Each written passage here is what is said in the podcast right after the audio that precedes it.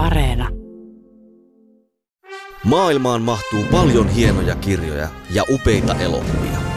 Mutta monestako hienosta kirjasta on onnistuttu tekemään upea elokuva? Kirja versus leffa esittelee joka viikko teoksen, jonka leffaversio vetää vertoja alkuperäisteokselle. Yle Puhe. Kirja versus leffa.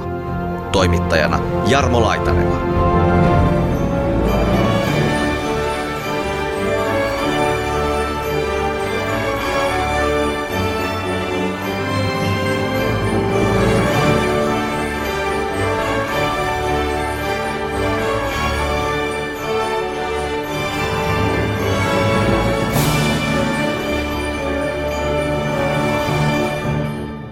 Animaattorit ensimmäistä kertaa tekivät eläviä olentoja, jotka näyttivät täysin uskottavilta. Niin se on varmaan se suurin perintö, mikä tällä oli, että tämä johti siihen, että yhtäkkiä tietokoneella pystyttiin tekemään niin kuin realistisen näköisiä hirviöitä. En mä halua nähdä jotakin semmoisia kanoja, jättiläskanoja, vaan näitä siistejä liskoja, mitä tässä Jurassic Parkissa oli. Että...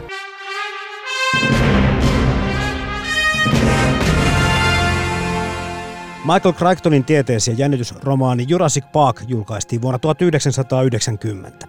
Kirjan idea kiinnosti ohjaaja Steven Spielbergia siinä määrin, että filmatisoinnista sovittiin jo ennen kuin kirja oli edes julkaistu. Spielbergin ohjaama elokuvaversio sai ensi-iltansa 1993 ja oli hitti saman tien. Teos on poikinut lukuisia lisäosia, joten dinosaurusten lumo on säilynyt ainakin näihin päiviin saakka. Kanssani Michael Crichtonin ja Steven Spielbergin Jurassic Park teoksista keskustelevat toimittaja Joonas Alanne ja sarjakuvapiirtejä Avi Heikkinen. Tämä on Kirja vs. Leffa, ohjelman tarinoiden, myös sukupuuttoon kuolleiden hirmuliskotarinoiden ystäville.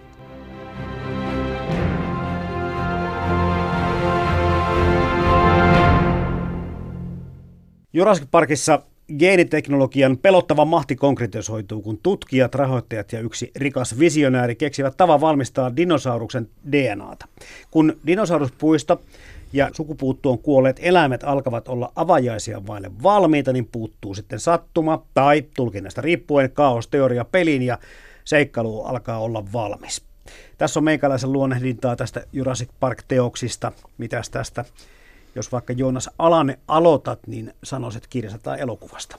No siis elokuvahan on ihan klassikko ja kuuluu varmaan kaikkien 90-luvulla lapsuuttaan viettäneiden ihmisten tämmöisiin nostalgian kohteisiin.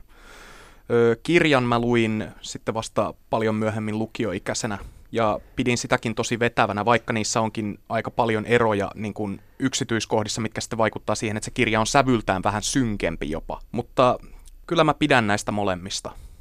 Entä Savi Heikkinen? Jurassic Park-elokuva sukupolvikokemus kaikille kasarin lapsille. Seikkailu 65 miljoonan vuoden takaa, jonka jokainen kasarilapsi on kattonut suurin piirtein 65 miljoonaa kertaa.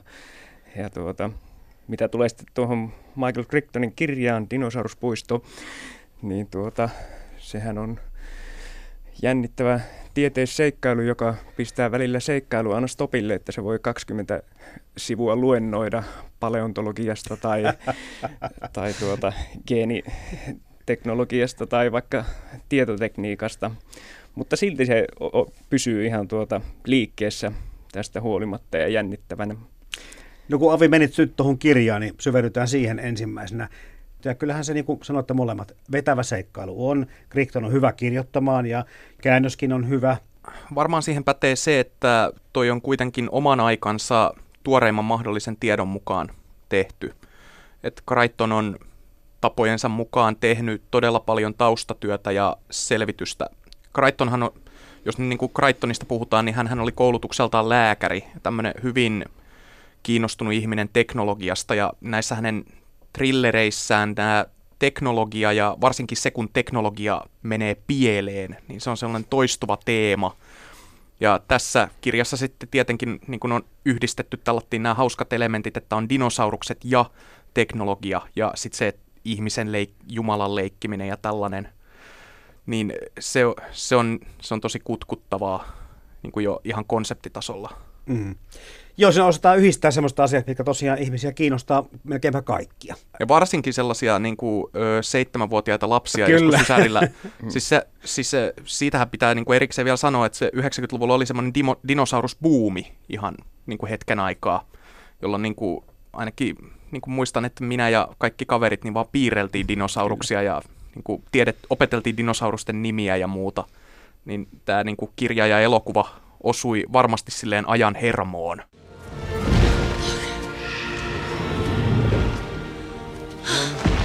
It's it's a dinosaur.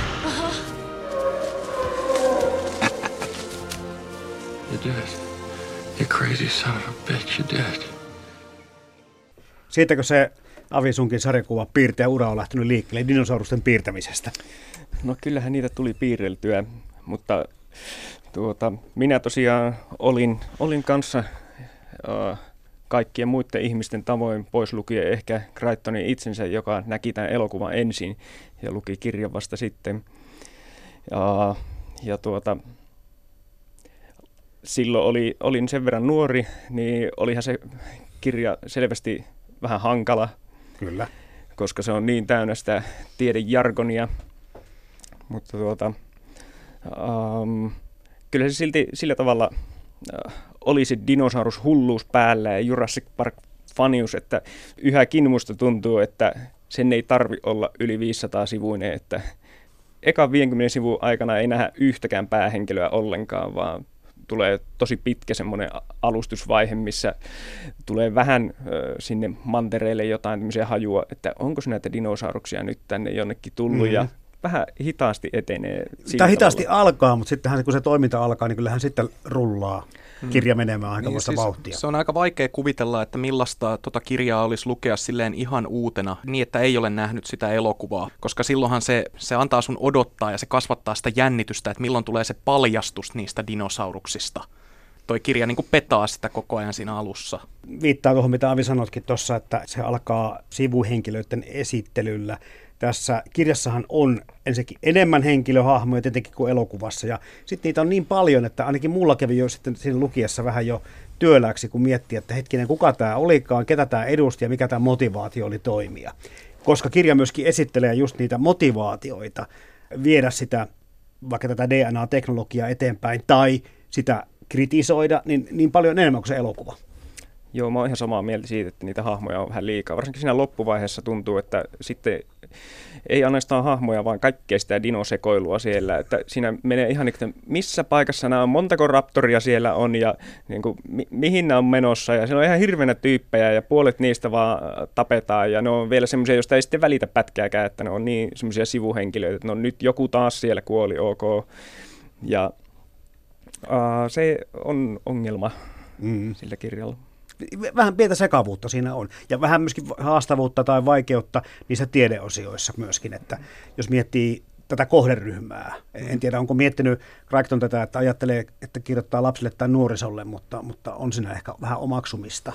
E, no siis mä oon vähän eri sivulla ton kanssa, kun itse on kuitenkin lukenut tämän tosiaan siinä lukioikäisenä ja mä olin jo yläasteella lukenut tämän Da Vinci-koodin, josta mä tiedän, että Jarmolla on ainakin, olisi paljon sanottavaa.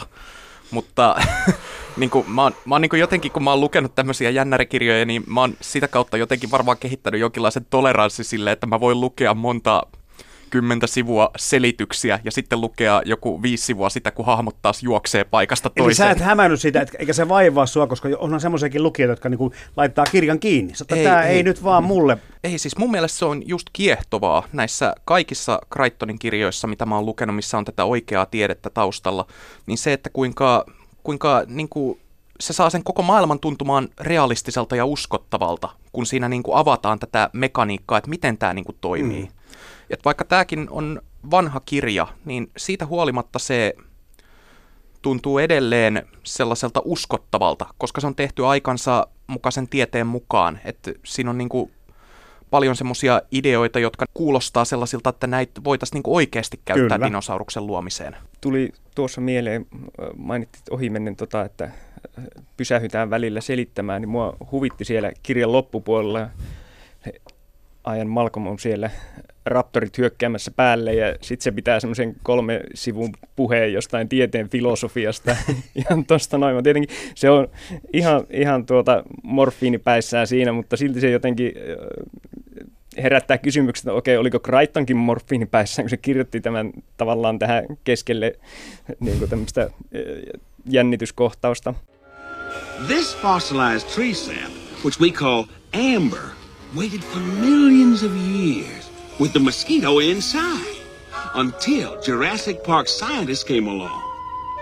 Using sophisticated techniques, they extract the preserved blood from the mosquito and bingo, dino DNA. Miksi ei voi tulla tämmöinenkin ajatus mieleen tästä hommasta, että Crichton on halunnut hieman myöskin kirjoittaa itseään sinne, tai hänellä ehkä on pientä tarvetta vähän julistaa tai neuvoa tai vähän opastaa. Mm. Näkyisikö vähän tämmöisiä piirteitä tässä romaanissakin sitten? No joo, Crichtonilla on aika monessa kirjassa, mitä mä oon lukenut, joku aikamatka ja nää, niin on tämmöistä kapitalismin kritiikkiä, että kun niin kun tehdään tiedettä voiton kiilto silmissä ja halutaan tienata, kasoittaa rahaa kloonaamalla jotain dinosauruksia tai ö, rakentamalla aikakone ja niin kuin, näitä kirjoja myös yhdistää se, että siellä on semmoinen niin kuin, tosi inhottava ja sellainen niin kuin, vastenmielinen kapitalistihahmo. Ja tässä kirjassahan se on monien näiden elokuvan fanien yllätykseksi se on just tämä Hammond.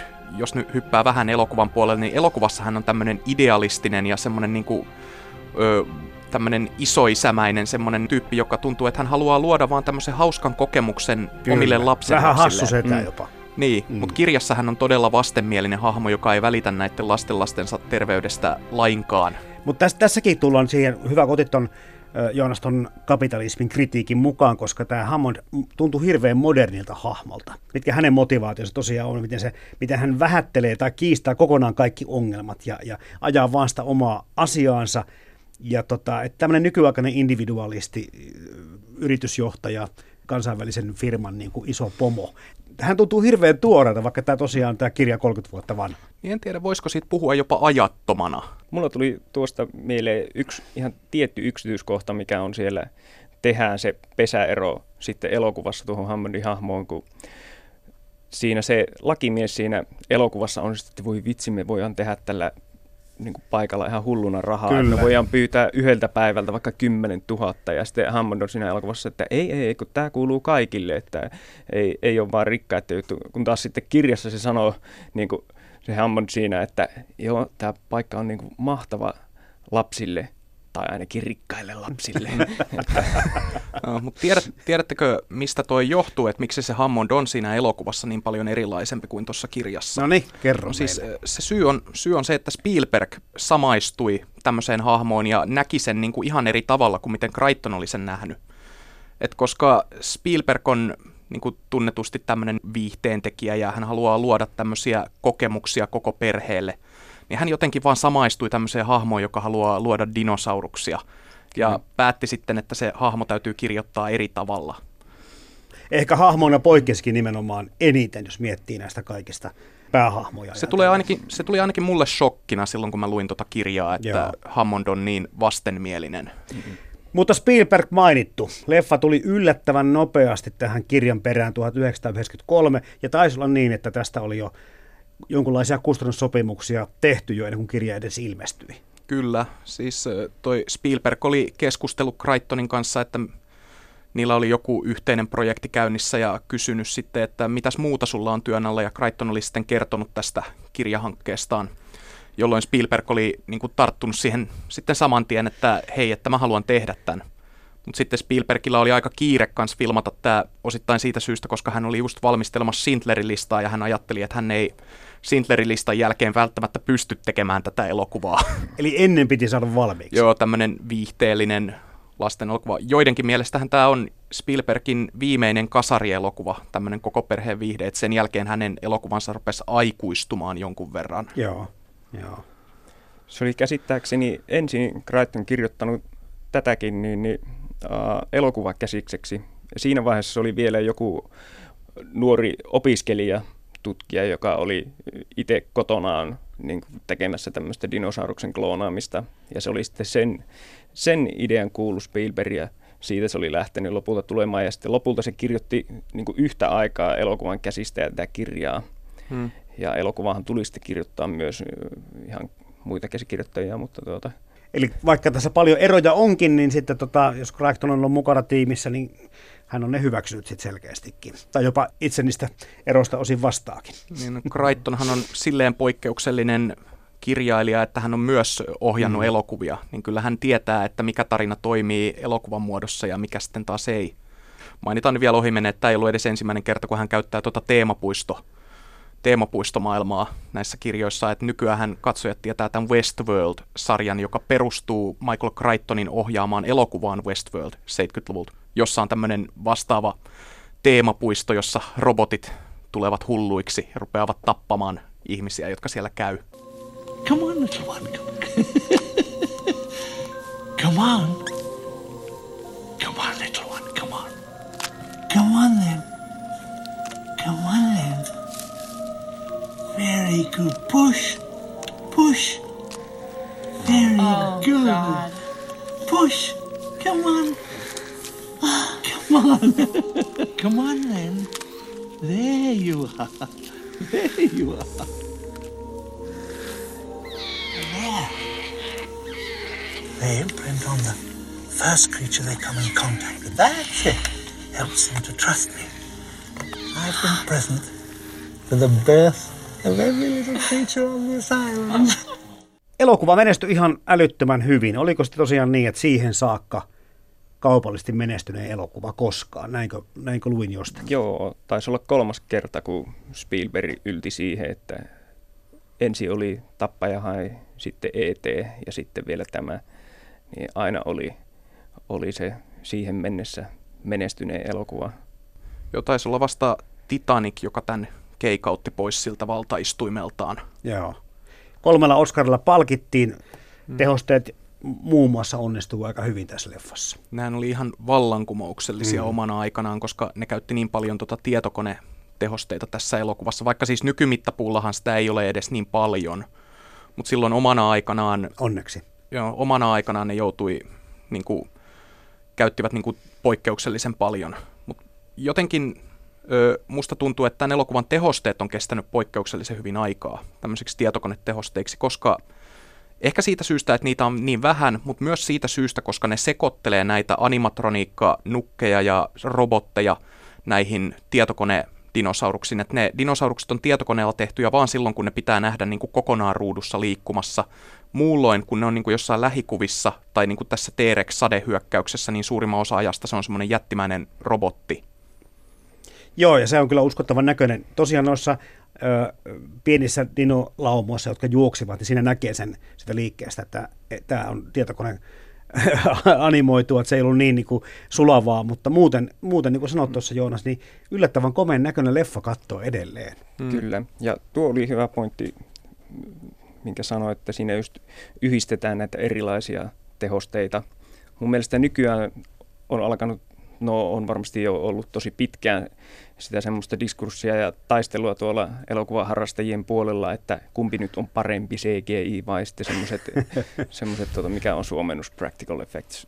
Käytännön efektit. Niin, käytännön efektit. Ja, ja just kuuntelin jotakin Mission Impossible tuota, podcastia, missä oli vieraana joku efektien tekijä ja hän just puhui sitä, että se on tosi, tosi typerää taistelua elokuvaharrastajilta, koska itse ne efektien tekijät on kaikki, niin kuin, ne käy yhdessä palaverin ja yhdessä pohtii niin kaikki sulassa sovussa sitä, että mikä kohta olisi järkevin tehdä milläkin tavalla erilaisissa elokuvissa. Ja siellä ei ole sitä semmoista, niin kuin, että, että no tosiaankin meidän käytännön efektit on parempia kuin teidän, teidän tuota CGI toisinpäin.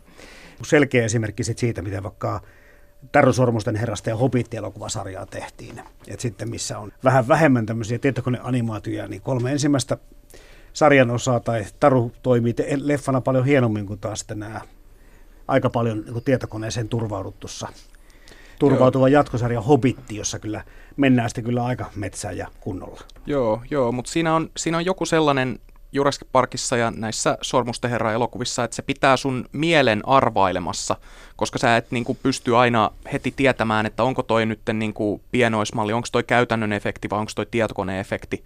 Niin silleen, niin kuin, että se, se, tuntuu, se tuntuu jotenkin paljon uskottavammalta se illuusio, kuin sellattiin, että jos sä niin kuin vaan katsot tota ja näet, että joo, toikin on tietokonetta, toikin on tietokonetta, että ainakin siis mä oon elokuvakatsojana jotenkin niin pilalle hemmoteltu ja harjaantunut katsoja, että jos mä niin näen jonkun uuden Marvel-elokuva, joka sijoittuu jonnekin toiseen galaksiin, niin mä niin vaan, aina kun mä näen niitä niin avaruus- ja planeettakohtauksia, jotka on mitä fantastisempia taustoja ja kaikkea, niin mä vaan ajattelen, että toi studio on ollut niin vihreä. Mm.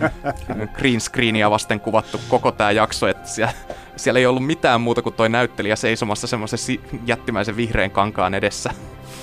Tässä on jotenkin just ne semmoiset käytännön efektit tuo siihen sellaista fyysisyyttä, mihin on vaikea päästä CGille. Tässä Jurassic Parkissa nimenomaan, kun, kun sieltä T-rexi jalka laskeutuu siihen mutaan, miten se mutaa sille menee siitä ympäriinsä tai heittää hatun päästä, kun tulee tuota ilmavirta sieltä sieraimista ja kaikki tämmöinen, niin, niin kyllä se tuntuu siinä sitä elokuvaa kattoessa.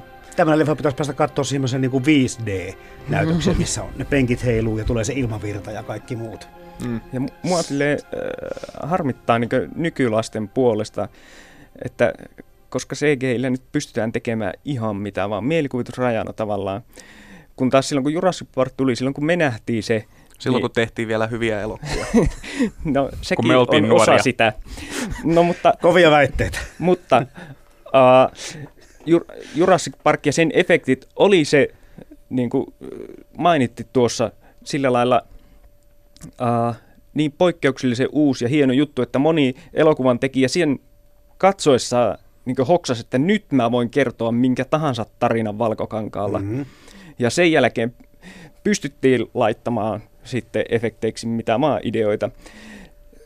Ja sitten taas itse kun oli se pikkunen muksu samalla lailla, ei ollut nähnyt mitä vaan ideoita, koska kaikkia hullutuksia ei ollut voitu vielä vaan tehdä kunnon efekteillä. Niin sitten kun näki tämän, niin olihan se niin aivan, aivan uskomaton juttu. Ja mä en nyt muista, oliko se kesää vai syksyä, kun se tuli, tuli teattereihin. Mä olin kuitenkin joka tapauksessa kahdeksan tai yhdeksän vuotias. En saanut mennä siis yksin katsomaan tätä, vaan piti olla, piti olla joku aikuinen mukana aina. Ja no sit siellä kävi mun kanssa sitä katsoa mun isä, mun äiti mun kaverin vanhemmat. Ja Eli montako kertaa sä näit? mä näin sen viisi kertaa. Ja vi, viisi kertaa oli, mä kävin mun ukin kanssa siellä ja, ja tota, sitten jossain vaiheessa siinä Tyrannosaurus siellä riehuu, mä käännyn kattoon niin ukkia, että voi vitsi, ja näen, että silläkin on suu auki. Ja sitten katon tarkemmin, niin eikö se nukkuu siinä. Hitto, maailman paras elokuva ja maailman hurjin leffa ja ikonisi elokuva Hirviö on siellä huutamassa jättimäisellä kankalla ja toinen kuorsaa siinä. No kai se jatkosota oli sitten jännittävämpi, vaikka en kyllä ymmärrä, miten se voi olla, mutta You're implying that a group composed entirely of female animals will breed? No, I'm, I'm simply saying that life uh, finds a way. Mä haluaisin vielä mainita tämän elokuvan suureksi ansioksi sen, että se merkittävästi päivitti ihmisten käsityksiä dinosauruksista, koska vielä 90-luvun alussa silloin, kun tämä elokuva tuli, niin ennen sitähän yleinen käsitys oli edelleen, että dinosaurukset oli sellaisia hitaita liskoja, jotka käveli niin kuin metsässä silleen niin kuin häntä laahaten maata. Se oltiin Godzilla-maisesti. Mutta tätä elokuvaa varten Spielberg värväsi sinne ihan paleontologin päivittämään tänä näkemystä. Ne otti nämä ö, lintuteoriat, jotka oli siis mun käsittääkseni ollut jo yleisesti hyväksyttyjä paleontologipiireissä 70-luvulla, mutta jotka oli suurelle yleisölle aika tuntemattomia – että dinosauruksista kehittyi lintuja, mm-hmm. tai että linnut olivat sukua dinosauruksille. Ja siitä otettiin sitten vaikutteet siihen, miten nämä dinosaurukset liikkui ja parveilevat siellä niityllä ja muuten, niin kuin, koska ruvettiin ajattelemaan, että no miten lintu käyttäytyisi näissä tilanteissa. Ja tätä elokuvaahan pitkän aikaa pidettiin tosi ajanmukaisena ja hienona ja semmoisena niin kuin uskottavana kuvauksena, että miltä dinosaurukset näyttivät. Mm. Siihen asti, kunnes nämä höyhenet tuli Kyllä, kyllä. Kuvioihin. Väritys ja höyhenet on nyt tässä ollut tietysti viime aikoina se, että Siitä nyt kiistellään, että miten, miten totta tämä nyt enää voisi olla. Joo, mutta mm. silleen mä niin kuin arvostan sitä, että Spielberg oikeasti halusi tehdä tästä elokuvasta viimeisimmän tiedon mukaisen ja semmoisen niin kuin sen, että nämä dinosaurukset näyttää siltä kuin miltä ne on oikeasti näyttänyt. Kyllä. Mutta sitten, no tietenkin mua, mä oon tästä episodilehteenkin kirjoittanut joskus, kuinka mua ärsytti suoranaisesti siinä Jurassic World-elokuvassa, että kuinka ne niin kuin hylkäsivät tämän tieteellisen ajanmukaisuuden jonkun saamarin nostalgian tieltä ja yhtäkkiä ne dinosaurukset, niin kuin ne, on, ne on edelleen samannäköisiä kuin miltä ne näytti tässä 90-luvun alussa tehdyssä elokuvassa. E, vielä Jurassic Park kolmosessa niin sen tämä yritti niin kuin tehdä niistä jotenkin ajanmukaisia, että ne lisäsi niille raptoreille höyheniä, ne teki niistä värikkäämpiä. Ei olisi niin kuin oikeasti vaatinut paljon, että ne tekijät olisi vähän yrittänyt siinä Jurassic Worldissakin, mutta ne ei välittänyt, ne halus vaan nostalgiaa ja rahaa. Se on tavallaan herää kysymys sitten, että no tekikö se tavallaan karhunpalveluksen Spielberg sillä, että se, se niin kuin teki näistä dinoista, mitä ne oli. Tietenkin se oli silloin sen aikaisen tiedon mukaista, mutta ei kuitenkaan sitten varmaan ihan se lopullinen todellisuus niin kuin on näistä höyhenistä ja värikkyydestä ja muusta ollut, koska ne oli niin ikonisia ja tästä tuli niin valtava hitti, mm. että se, se mielikuva on pysynyt mm. ihmisillä ja halutaan, halutaan pitää sitä kiinni. Itelläkin on semmoinen lapsellinen, niin kuin, että en mä halua nähdä jotakin semmoisia kanoja, jättiläskanoja, vaan näitä siistejä liskoja, mitä tässä Jurassic Parkissa oli. Että kuuntelin jonkun äänimiehen, joka oli tässä Jurassic Parkissa ollut näitä ääniä tekemässä. Hän kertoi siitä äh, T-Rexin karjasusta, että miten siinä oli käytetty niin kuin matalat äänet oli jotain leijonaa, tiikeriä, sitten korkeat äänet oli vauva, elefantti, sen tuota, torven tööttäys ja ja sehän on niin kuin tosi semmoinen ikoninen se sen ääni, mikä T-Rex päästää, kun se karjuu. Ja, ja tota, sitten joitain vuosia myöhemmin, kun tuli tämä Peter Jacksonin King Kong, missä, missä sitten oli siinä King Kong mättää kolmea T-Rexiä vastaan ja, ja sillä niin näytetään, miten kova tämä on tämä tuota King Kong, että se pystyy jopa kolme T-Rexiä pistää semmoisilla painiliikkeillä kasaan. Ja kun mä katsoin sitä, niin voi että mua ärsytti siinä niin kuin, eniten nimenomaan se, miltä ne teeriksit kuulosti, kun Jurassic Parkissa se, on, se ääni on niin, niin mahtava semmoinen, että nousee ihokarvat pystyyn ja aivan tosi muistettava. Ja sitten siinä King Kongissa ihan vaan sen takia, että saadaan se apina näyttämään hurjemmalta, niin ne teereksit kuulostaa semmoiselta nuhaselta chihuahualta.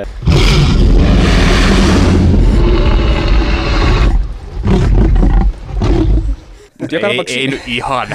Siis no. aika isolta chihuahualta kuitenkin. Että annetaan nyt jotain kunniaa Veta Digitalin artisteille. No, no siinä se, se kuulostaa isolta sen apina, mutta ei ne, ei ne teereksi. Mutta... nyt kun te puhutte äänistä, niin muutama sana John Williamsin musiikista. Sekin on tota, kun tässä ikoninen sana on pari kertaa pyörähdellyt, niin kyllä tämä tunnari taitaa tässä olla kanssa aika, aika tunnistettava.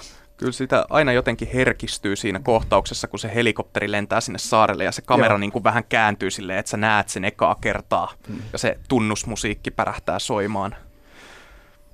Kyllä, käytin vasta koiria ja kuuntelin sitä skorea siinä samalla ja kyllä pystyn näkemään niitä dinoja juoksemassa jossain pellolla ja on se, on se tosi kaunis. Si- siis Spielbergillähän oli, kun hän lähti tätä elokuvaa tekemään, niin hänellä oli just ajatuksena, että hän ei halua tehdä hirviöelokuvaa, vaan hän haluaa kuvata nämä dinosaurukset eläiminä ja sellaisina uskottavina ja realistisina, että hän ei halunnut tehdä enää uutta tappajahaita.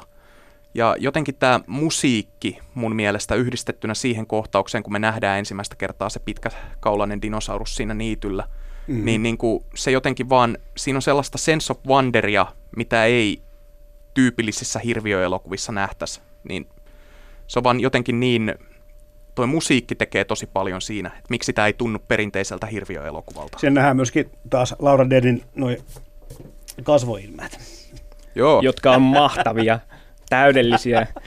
Mutta tuosta tappajahain vertauksesta tulee mieleen just tämä, että tota, tässä uh, sen lisäksi, että ne näytetään tuollaisina niin oikeina eläiminä eikä vaan hirviöinä, niin se näkyy muutenkin tässä leffassa siinä, vaikka että tässä ei ammuta niitä dinosauruksia ollenkaan. Siellä pari Kyllä. kertaa kuullaan, kun ase laukeaa, mutta sitäkään ei edes näytetä. Kun taas tappajahaissa siellä ammutaan ja hakataan niitä vaikka miten. Samoin Crichtonin kirjassa heitetään granaatteja ja ties mitään myrkkypalloja niille syötäväksi ja dinoja oikeasti kuolee ja menee kappaleeksi.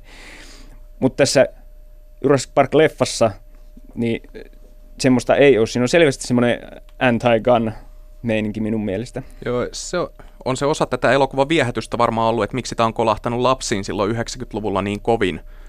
Että et just se, että koska mä muistan, että kun mä oon tämän varmaan nähnyt ekan kerran joskus neljävuotiaana tai viisivuotiaana, että niinku, silleen niinku hyvin paljon liian nuorena kasetilta katsottu serkun kanssa ja niin kuin, mä vaan muistan, että mä, mä halusin nähdä tämän vaan sen takia, koska tässä on dinosauruksia. En mä noista ihmisistä välittänyt. Ja sitten kun siinä tulee se kohtaus, jossa Samuel L. Jacksonin käsi nähdään semmoisena irtileikattuna, se on jotenkin jäänyt palavasti mun mieleen. Mutta mä muistan, että se ei järkyttänyt, vaan vaikka mä olin tosi herkkä lapsi yleensä tämmöisille kauhuelokuville ja muille, ja kun Matrix aiheutti mulle paineaisia, paineaisia varmaan vuoden ajan, mutta jotenkin se, että kun en mä niin kuin katsonut tätä näiden ihmishahmojen tarinan kautta, vaan mä katsoin nimenomaan, että mä halusin nähdä dinosauruksia ja niin kuin mä halusin nähdä, kun T-Rex hyökkää siinä lopussa Raptorin kimppuun ja pelastaa nämä ihmiset. Kyllä. Tämmöisiä asioita, mitkä tässä vetoaa.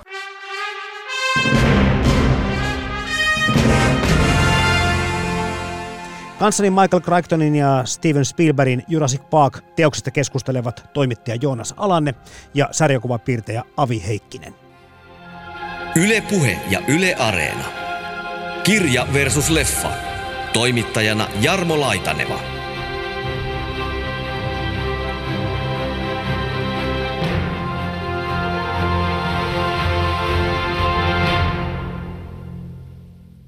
Tuossa mainitsit sen kun tulee se käsi sieltä.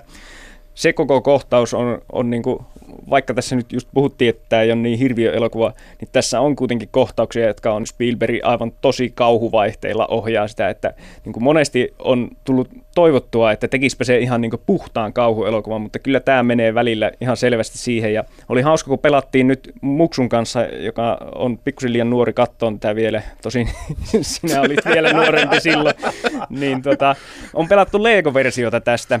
Ja siinäkin jotenkin mahtavasti näkee niin kuin Spielbergin semmoinen craftia, miten hyvin se osaa tehdä nämä hetket, kun siinä on sitten samoja kohtauksia tehty vaan semmoisen Lego-versiona, ja siinä on just toi kohta, kun se sitten Raptori hyökkää sen Laura Dernin päälle siellä bunkkerissa, kun se on laittamassa niitä äh, tota, sähköjä päälle. Ja se on semmoinen jumpscare-kohtaus siinä. Niin samoin siinä Lego-pelissäkin, niin muksu oli aivan, herra jestas. Niin paljon kuin Avikin elokuvasta tykkää, niin kummat hän ei ole vielä näyttänyt sitä Joo. Jälkikasvu. No joo, niin siis kato, mustakin tuli ihan ok. Ai niinkö? joo, ei, ei pilaa. Mut hei. Äiti sanoi, että on testattu. Mut me, mennään tohon, toi oli kiinnostava, mitä puhuit tuosta, että, että siinä ei surmata haluta pahaille dinosaurukselle. Ja tämä ehkä liittyy nyt tähän, näihin, kun puhutaan näistä eroista.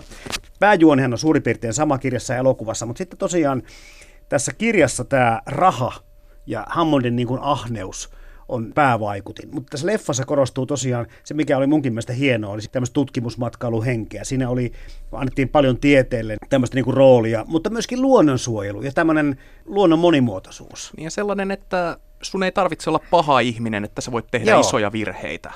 Nämä teemat mun mielestä tulee leffassa paljon paremmin esille. Musta tuntuu, että nykyään katsoo sitä loppua vähän eri tavalla siinä, kun se lennetään helikopterilla pois, Grant katsoo sitä pelikaania, niin ennen sitä katsoo jotenkin niin, että se niin katsoo sitä lintua ja miettii, että siinä on dinosaurus, mutta siinä luonnollisessa muodossaan, mihin evoluutio ja luonto on sen tähän mennessä kehittänyt. Kun taas nykyään sitä katsoo taas silleen, että, että hitto, että meillä sentään on vielä näitä upeita eläimiä, joita meidän pitäisi pystyä niin suojelemaan – mutta mitä me ollaan tekemässä tälle planeetalle, niin on ihan selvästi niin kuin itse katsoa semmoisen ilmastonäkökulman kautta sitä. Niin kun tässähän on se kohtaus, jossa tämä Hammond haastaa tota Ian Malcolmia, Goldblumin hahmoa, ja sanoo, että sä et niinku valittaisi yhtään, jos mä kloonaisin tänne kondoreita, koska, koska ne on uhanalaisia. Kyllä. Ja sitten Gold, toi Goldblumin hahmo Malcolm ihan suoraan sanoo, että, niin kuin, että kondorit on uhanalaisia meidän takia. Ne on, että niin kuin se laji on niin kuin kuolemassa meidän takia, niin meidän olisi niin kuin ihan ok pelastaa ne. Mutta dinosauruksilla oli niiden mahdollisuus. Meidän ei missään nimessä pitäisi niin kuin herättää niitä uudelleen henkiin, koska nämä kaksi entiteettiä, ihmiset ja dinosaurukset, ei ole koskaan elänyt maapallolla yhtä aikaa. Ihan siis järkeviä perusteita sieltä tulee. Mm. Ja tämä Malcolmin hahmo kieltämättä on Goldblumin näyttelemänä niin hyvin mielenkiintoinen kaikki ne kaosteorioineenkin. En tiedä, miten uskottavaa se sitten on, se hänen niin perustelunsa silloin, että miksi, miksi tämä ei voi koskaan onnistua, mutta kyllä se tuntuu ihan luonnolliselta siinä elokuvassa. Hmm. Halun kanssa vielä kiittää Joo. Jeff Goldblumia siitä, että se on melkein Goldblumeimmillaan tässä elokuvassa.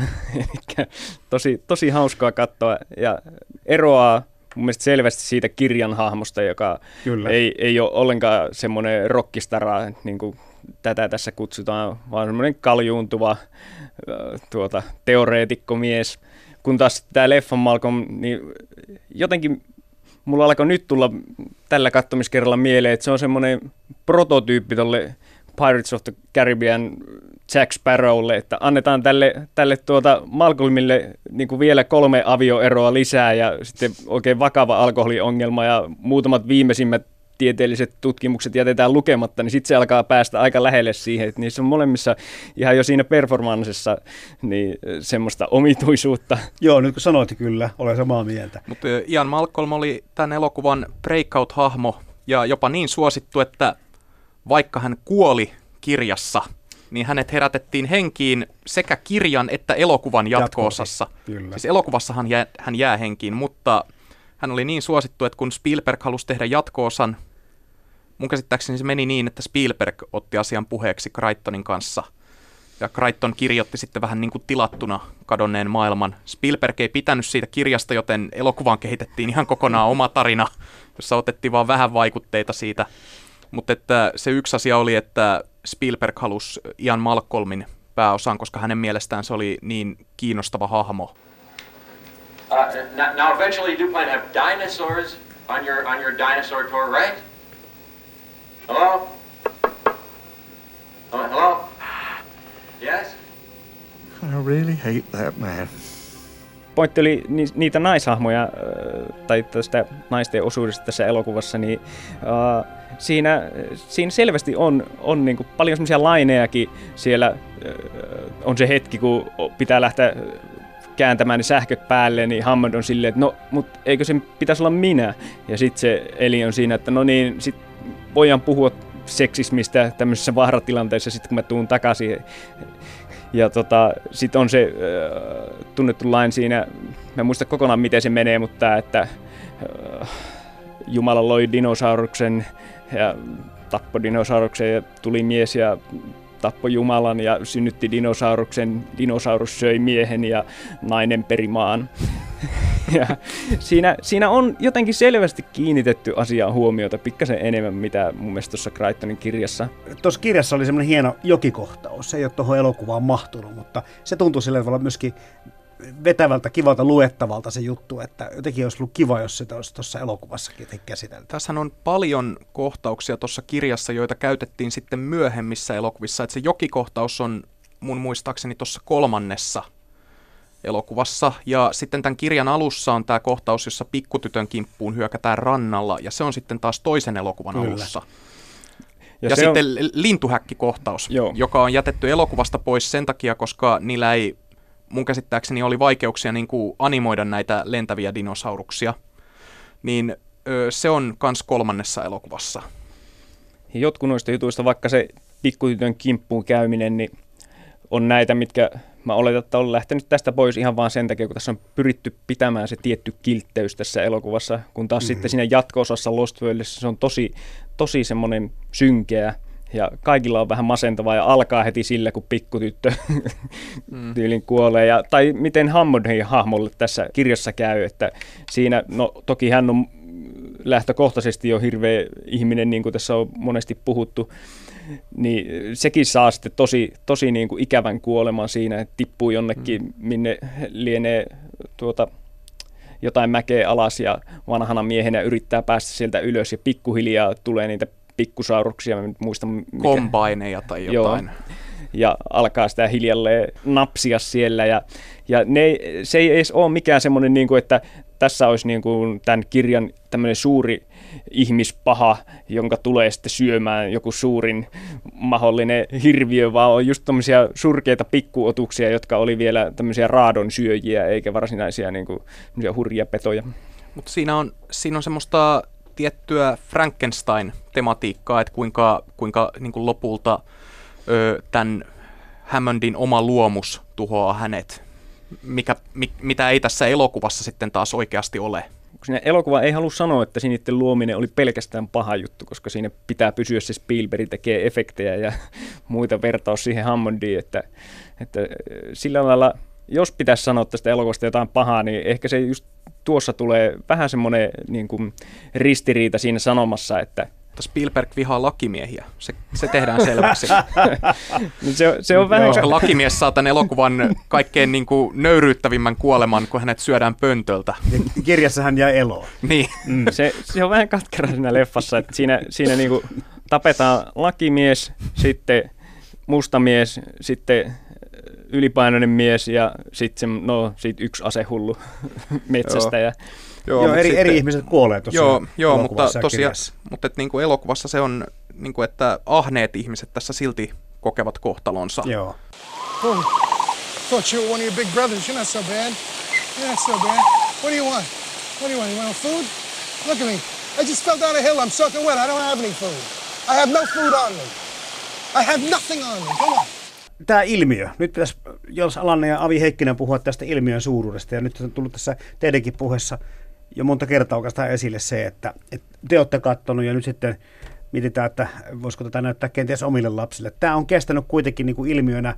Uusia leffoja on tullut, ei niin kuin loppua näy tälle dinosaurusbuumille. Kyllä se saisi pikkuhiljaa loppua.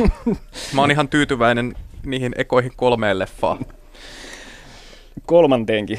Mä, mä muistan vielä ajan, jolloin se kolmas oli huonoin tässä sarjassa ja ai että se oli hienoa aika. oh. Niin viisi on tehty ja kuusi on, kuudes on tulossa elokuvasta. Joo, toinen toistaa huonompia. Me maalattiin meidän olohuonetta silloin, kun kolmonen tuli telkkarista.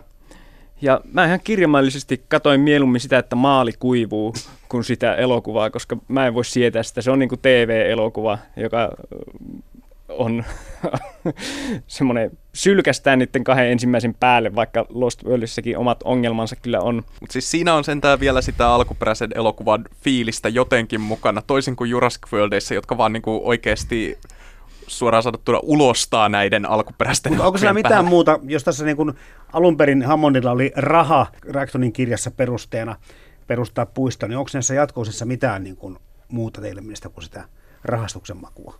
Siis Kadonnut maailma on sellainen elokuva, josta mä oikeasti pidän, vaikka se ei niin kuin yleisesti kriitikoiden mieleen ollutkaan, mutta mulla on tietenkin nostalginen suhde sitä elokuvaa kohtaan, ja siinä on tosi hienoja kohtauksia.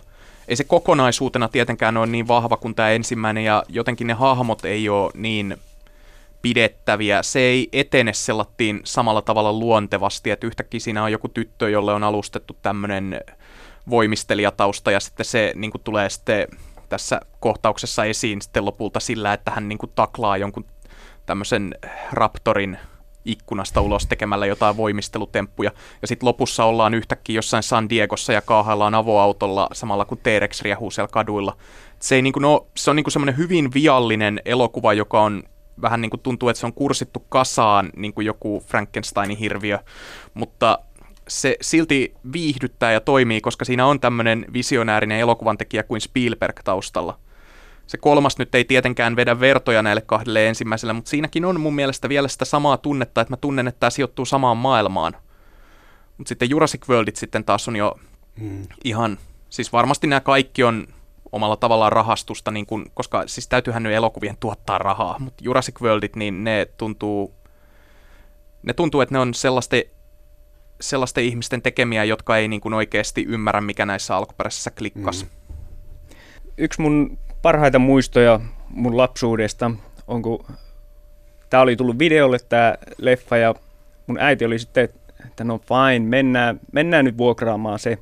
Ja ajettiin sinne Oulussa yhden vuokraamon pihalle ja äiti oli, että jäppä sinä autoon. Ja silloin oli just semmoinen täysmyrsky päällä, ihan samanlainen kuin tässä leffassa, oikein hakkas sade siihen ikkunaan ja mä ootan siellä, että äiti tulisi nyt takaisin. Ja no sit se tuli sisään ja oli sille no tuli nyt tämmönen ja antoi anto mulle kasetin käteen. Mä vähän katsoin, että tässä, tässä on ei ole kaikki ihan kunnossa, että eihän tämä nyt ole, ole se, mitä pitäisi. Ei se ollut se tuota, vuokraversio, vaan se oli sitten ihan ostanut mulle sen VHSn ite, itelle sieltä videovuokraamosta ja se, se on jäänyt niin kuin hyvin vahvasti mieleen, että Tää- lellikää lapsianne. Niin onko se tämä kyseinen VHS, jonka sä toit tänne äänitysstudiolle?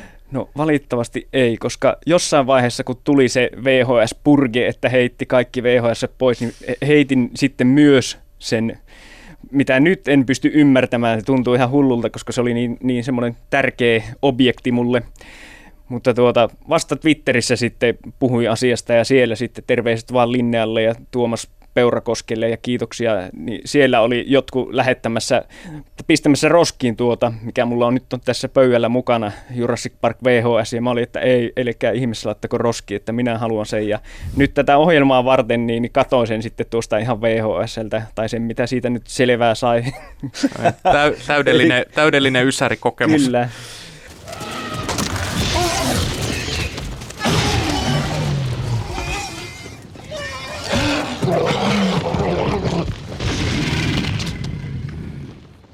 Niin kuin sanottua, niin Jurassic Park on ollut ilmiö jo 30 vuotta ja, ja taitaa olla vielä muutaman vuoden tulevaisuudessakin, mutta Mut Ei se, ei se enää hallitse populaarikulttuuria ei tietenkään samalla tavalla, ei, Niin, ei niin, mutta, et- mutta kiva on miettiä sitä, kun just tuossa Tappajahaikin tuli tuossa mainittua muutamaankin kertaa, että se on vaikuttanut tuleviin tarinoihin, mutta minkälaisia sitten lapsia tällä Jurassic Parkilla on, eli miten, miten paljon Jurassic Parkit Worldit tai Lost Worldit on vaikuttanut tähän muuhun populaarikulttuuriin tai muihin elokuviin, kirjoihin, teoksiin? Siis suurin vaikutus elokuviin taitaa olla just näissä erikoistehosteissa, että tämä elokuva näytti ensimmäisen kerran, että mitä me oikeasti pystytään tietokonetehosteilla tekemään, koska ennen tätä niin käytännössä ainoat tietokonetehosteet, mitä Hollywood-elokuvissa oli nähty, tämmöiset isot, niin oli, oli ollut just jotain James Cameronin Abyss, syvyys, missä nähdään niin kuin vesi, semmoinen paalu, joka nousee ja liikkuu. Ja sitten oli tämä Terminator 2 T-1000, joka pystyy muuttumaan, niin kuin, muuttamaan muotoaan. Mutta kun nämä oli molemmat semmoisia objekteja, joiden niin kuin, kuuluikin näyt, niitä ei kuulunut näyttää realistisilta pinnoilta, vaan ne näytti niin kuin tämmöisiltä metallisilta ja nestemäisiltä ja muulta. Niin tässä elokuvassa niin kuin animaattorit ensimmäistä kertaa tekivät eläviä olentoja, jotka näyttivät täysin uskottavilta. Niin se on varmaan se suurin perintö, mikä tällä oli, että tämä johti siihen, että yhtäkkiä tietokoneella pystyttiin tekemään niin kuin realistisen näköisiä hirviöitä. Se on jännä ajatella, että jos tämä elokuva olisi flopannut ihan täysin ja ne efektit ei olisi ihan toimineetkaan, vaan nehän ensin oli tekemässä tätä täysillä niin kuin näitä efektejä niin stop motionilla. Ja tota, sitten mietti, että no miltä kaikki nykypäivän Marvel-elokuvat näyttäisi, jos siinä tehtäisiin stop motionilla kaikki semmoiset kovimmat efektit. Se, se ei tainnut olla ihan stop motionia, vaan se oli jotain vielä kehittyneempää sellaista, niin kuin, mutta Spielberg ei tykännyt siitä, koska hän pystyy edelleen näkemään sen pienen nykimisen, mikä siitä tulee. Mutta se oli joku, se oli siis niin kuin kuitenkin tosi korkealle kehitettyä ja stop motion tekniikkaan perustuvaa, mutta se ei vaan toiminut ollenkaan. Ja sitten tietenkin nämä vaha-animaattorit mokasivat sen ensimmäisen testiriilin sillä, että ne lisäsivät näille, ne tekivät siis tästä keittiökohtauksesta semmoisen tämmöisen kuvakäsikirjoituksen omaisen niin ajon näillä niiden nukeilla ja sitten lisäsivät näille raptoreille semmoiset niin sisiliskokielet. ja paleontologi kun näki tämän kun ensimmäisen kerran tämän kuva, kuvakässärikohtauksen, oli niin kuin, että mit, mitä hemmettiä nuo kielet tekee. Ei niillä tollasia ollut.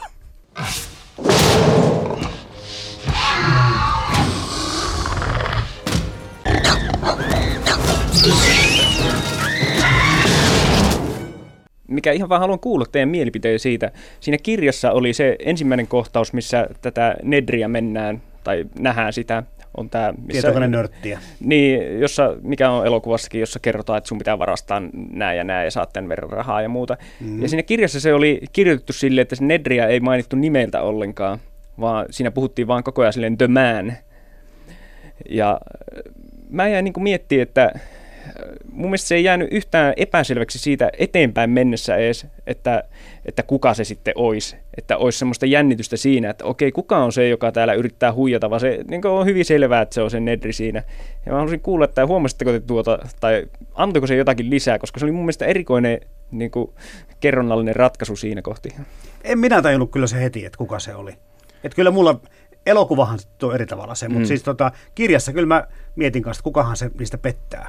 Että kyllä mulle se ainakin antoi ah, okay. anto muutaman hetken sitten. Niin kuin, mun on edelleen niin kuin vaikea suhtautua jotenkin tuohon kirjaan sillattiin mitenkään mysteerinomaisesti just sen takia, koska toi elokuva on niin jotenkin palannut mun verkkokalvoille, että on niin kuin vaikea lukea sitä sillattiin tuorein silmin ja ajatella, miten jännittävää olisi ollut silloin niin kuin ihan tuoreeltaan lukea, silloin kun tämä kaikki tekniikka on ollut uutta ja silloin kun ei ole niin kuin tiennyt, mitä tässä tulee tapahtumaan lopulta. Mutta onko tässä nyt sitten kysymys, kuten monesti on, että jos ihmiset on pääsääntöisesti katsonut ensin leffan, sitten vasta lukenut kirjan, niin se arvostuskin menee sitten sitä kautta. Eli ja toisinpäin, jos lukee ensin kirjan, niin se olla sitä arvostaa enemmän, mutta tässä... Elokuva vaan on parempi.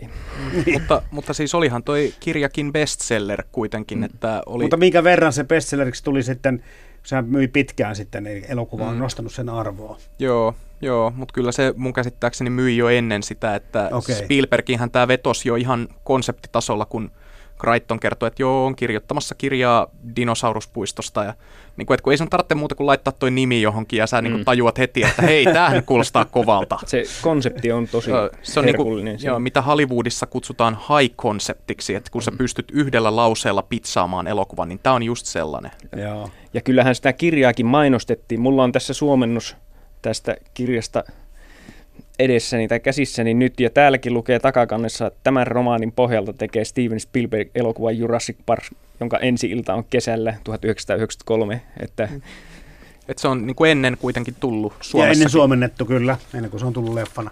Joo, mutta siinä, Joo. se on silti hauskaa, että tuossa kirjassakin käytetään tota samaa logoa kannessa, että se on kyllä hyvin pitkälle markkinoitu ja tuotteistettu tämä visio. Ja se on hyvä, kun ne näkyy siellä itse elokuvassakin samat dinosaurus, Jurassic Park, jotkut muovimukit ja muita, mitä tultiin Joo, ja myymään sitten. ja kaikkia. Niin, kaikki, kaikki mitä oikeasti kyllä. myytiin. niin, oli siellä jo. Uh, yksi juttu myös, niin kuin mikä uh, sanoisin, uh, haluan tuosta kirjasta vielä puhua, mikä mun mielestä on niin kuin vähän hassu ratkaisu ja tehty elokuvassa paremmin, on siinä loppupuolella, kun tavallaan on jo kaikki on päässyt sinne turvaan, ollaan siellä, että nyt, nyt tämä homma voisi tässä niin kuin loppua ja, ja lähdetään tältä saarelta menee. Mutta sitten tämä Grant on vielä, että ei mennä mihinkään, että, että vaikka ne kohta pommittaakin tämän koko saaren, niin mä haluan vielä mennä Raptorin pesään jonnekin onkaloon tuolla ja no, laskemaan se oli munia. omituista. se, oli aivan, se, se, se, motivaatio ei kyllä auennut kyllä mulle. Mä en ymmärtänyt yhtään, että miksi sä oot menossa sinne, että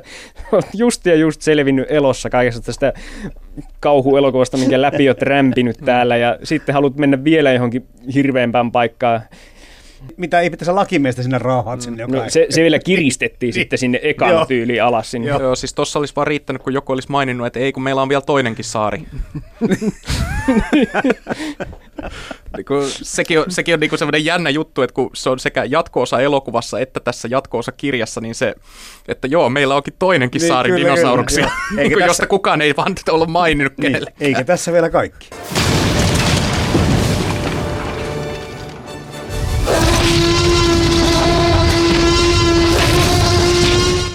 Tässä olisi kiva tähän loppuun puhua sit siitä, että, että montako kertaa te olette nähnyt tämän, montako kertaa te olette lukenut tämän, ja sitten just tämä, että miten, se, miten ne ajatukset ovat muuttuneet, vai voiko, voiko se niin kuin täydestä fanittamisesta niin kuin hirveän paljon enää muuttuakaan sit se asenne sitä elokuvaa kohtaan?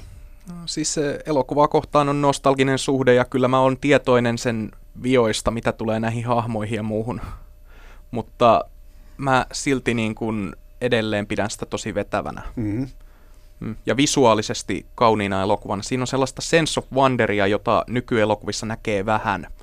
Et kun vaan niin kuin pysähdytään ja katsotaan, että kuinka kauniita eläimiä nämä ovat olleet. Ja tältä mm. ne on varmaan näyttänyt, kun ne on liikkunut tässä niityillä. Joo, se oli silloin tuo elokuva maailman paras elokuva. Ja nyt se on maailman paras elokuva genressään. Ja tuota, uh, Spielberg on ohjaaja, josta tykkään kovasti ja tässä se niin kuin, on viihdevaihteilla, mutta silti ihan sen teknisen osaamisensa huipulla. Ja se kyllä näkyy siinä ja hahmot on jäänyt pysyvästi mieleen ja niin edelleen. Olen kattonut lukemattomia kertoja, ei mitään hajua paljonko on kattonut. Olen pelannut eri pelit eri konsoleilla, mitä tähän tulee, kattonut jatko-osat, lukenut jatko-osat ja niin edelleen. Mitä tulee kirjaan, niin sitä en ole kyllä ihan hirveän monta kertaa lukenut. Et sanoisin semmoinen kolme-neljä kertaa ehkä elämäni aikana. Että sitä kohtaa ei, ei ole sillä lailla samanlaista suhdetta, vaikka kyllä se silloin oli semmoinen, joka oli niin kuin pakko saada voin häpeäkseni sanoa, että varastin sen kirjan kirjastosta. Se on ainoa kerta, kun on tehnyt mitään sellaista. Se mutta... tuo sama kirja? se on tuo sama. On. Mä, mä näin, rikos, mä näin rikos, että siellä lukee kirjasto. Rikos on vanhentunut. Joo, mä olin nuori. ja dinosaurus hullu, en mä voinut sille mitään. No mitä luulette, Avi Heikkinen, Joonas Alanne, öö, niin kuin sanottu, 30 niin vuotta on kestänyt tämä buumi, että saisi, kuten tuossa Joonas sanotkin, niin saisi vaikka loppuakin jossakin kohti, mm. mutta, mutta mitähän tälle tulee käymään tälle kaksikolle elokuva ja kirja? Mä uskon, että toi elokuva tulee kestämään aikaa paljon paremmin kuin toi kirja ja on varmaan kestänytkin, että kyllähän tota kirjaakin edelleen luetaan, mitä olen jutellut itseäni nuorempien ihmisten kanssa, että se edelleen niin kuin kiinnostaa, mutta yleensä se on just se, että elokuva nähdään ensin, sitten halutaan lukea joku tommonen vetävä jännäri, mutta en tiedä yhtään tapausta, jossa se olisi mennyt enää toisinpäin. Ja mm. elokuva on just se, josta ihmiset puhuu ja joka on jättänyt lähtemättömän jäljen populaarikulttuuriin. Joo, on ehdottomasti samaa mieltä. Elokuvaa tietenkin auttaa sekin, että Spielberg on vielä aktiivinen ohjaaja, joka yhäkin tekee elokuvia, jotka on, on tuota, hyvin esillä ja niitä katsotaan hulluna ja niin edelleen, niin hänen hänen entisiä töitään, katsotaan senkin puolesta, mutta, mutta taatusti on, on niin kuin Jurassic Park elokuvana koko elokuvahistorialle merkittävämpi teos kuin mitä sitten Dinosauruspuisto on, on niin kuin tämmöiselle sanotaan nyt vaikka tieteisromaaneille edes, saatikka muuten kaunokirjallisuudelle. Maailmaan mahtuu paljon hienoja kirjoja ja upeita elokuvia. Mutta monestako hienosta kirjasta on onnistuttu tekemään upea elokuva? Kirja versus leffa esittelee joka viikko teoksen, jonka leffaversio vetää vertoja alkuperäisteokselle. Yle Puhe. Kirja versus leffa. Toimittajana Jarmo Laitaneva.